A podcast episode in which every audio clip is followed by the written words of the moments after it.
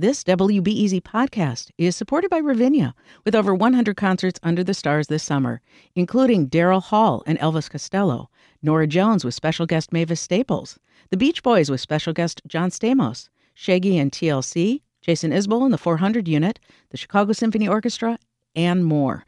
Their 30 acre park is nestled in a gently wooded area. Bring your own picnic or eat at one of the park restaurants. Tickets available now only at ravinia.org. Good morning, Chicago. Welcome to Friday. I'm Erin Allen, and this is The Rundown.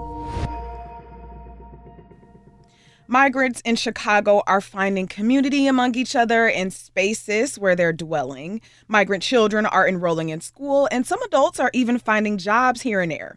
But the city is still overwhelmed with their sheer numbers, which means the situation is looking very bleak in other ways.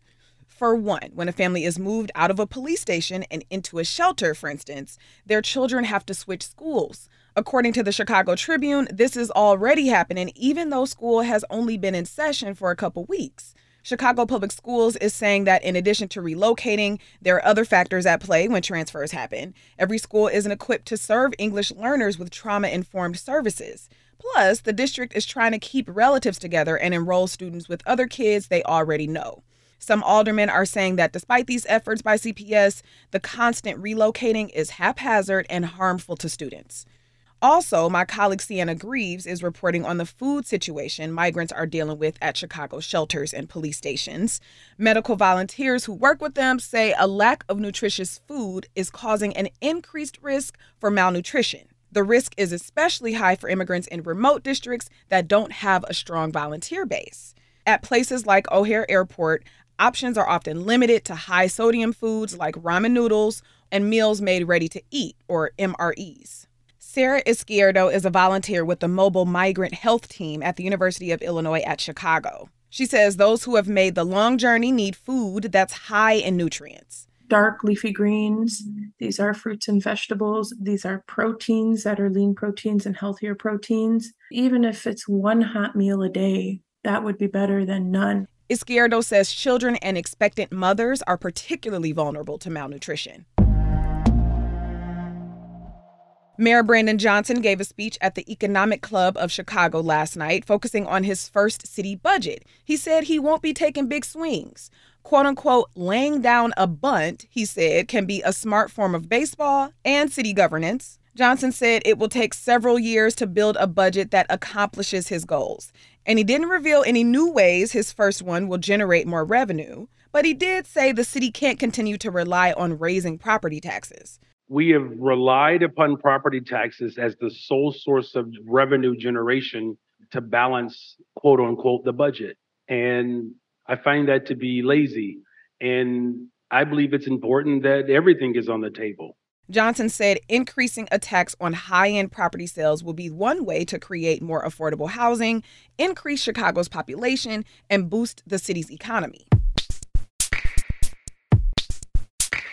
Illinois is eliminating cash bail in 12 days. And my colleague Chip Mitchell is reporting that yesterday, the judge in charge of these types of changes in Cook County courts laid out her plans.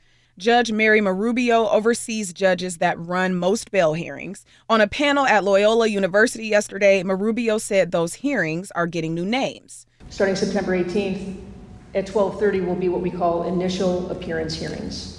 The judges will decide whether to release defendants pretrial or jail them because they pose a threat or a flight risk. Not too different from how we release people now. It's just that money will no longer be a condition of release.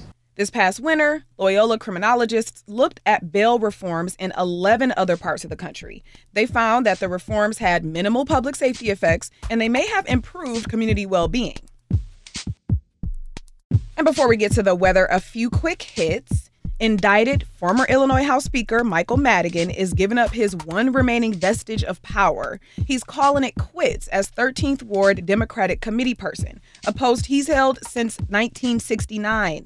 His protege, Alderperson Marty Quinn, is circulating nominating petitions to replace Madigan on the March 19th ballot.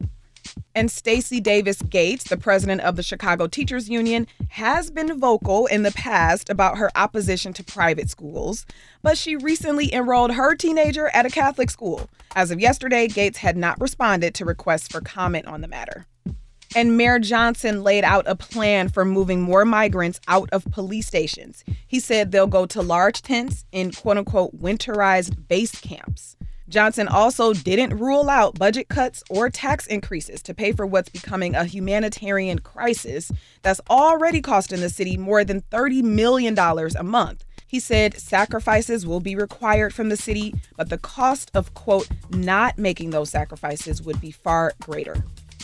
And now for the weather. Mostly cloudy today with a chance of rain off and on. High temperatures in the upper 60s, low 70s. The weekend looks mostly sunny, though, with temperatures in the 70s. And that's it for now, but later today on the show, I'm talking to Jitesh Juggi. You may have heard him on The Moth if you listen. He immigrated to Chicago from Mumbai, India five years ago, and he says one day he was missing home when a jibarito chef in Humboldt Park made him a knockoff version of his favorite Indian comfort food, free of charge. That, I think, was the first time I was like, Chicago is going to take care of me. This community is going to take care of me. Jitesh talks about moving to Chicago and his one man show coming up at Steppenwolf next week. That's today at 2 o'clock on The Rundown. I'm Erin Allen. I'll talk to you then.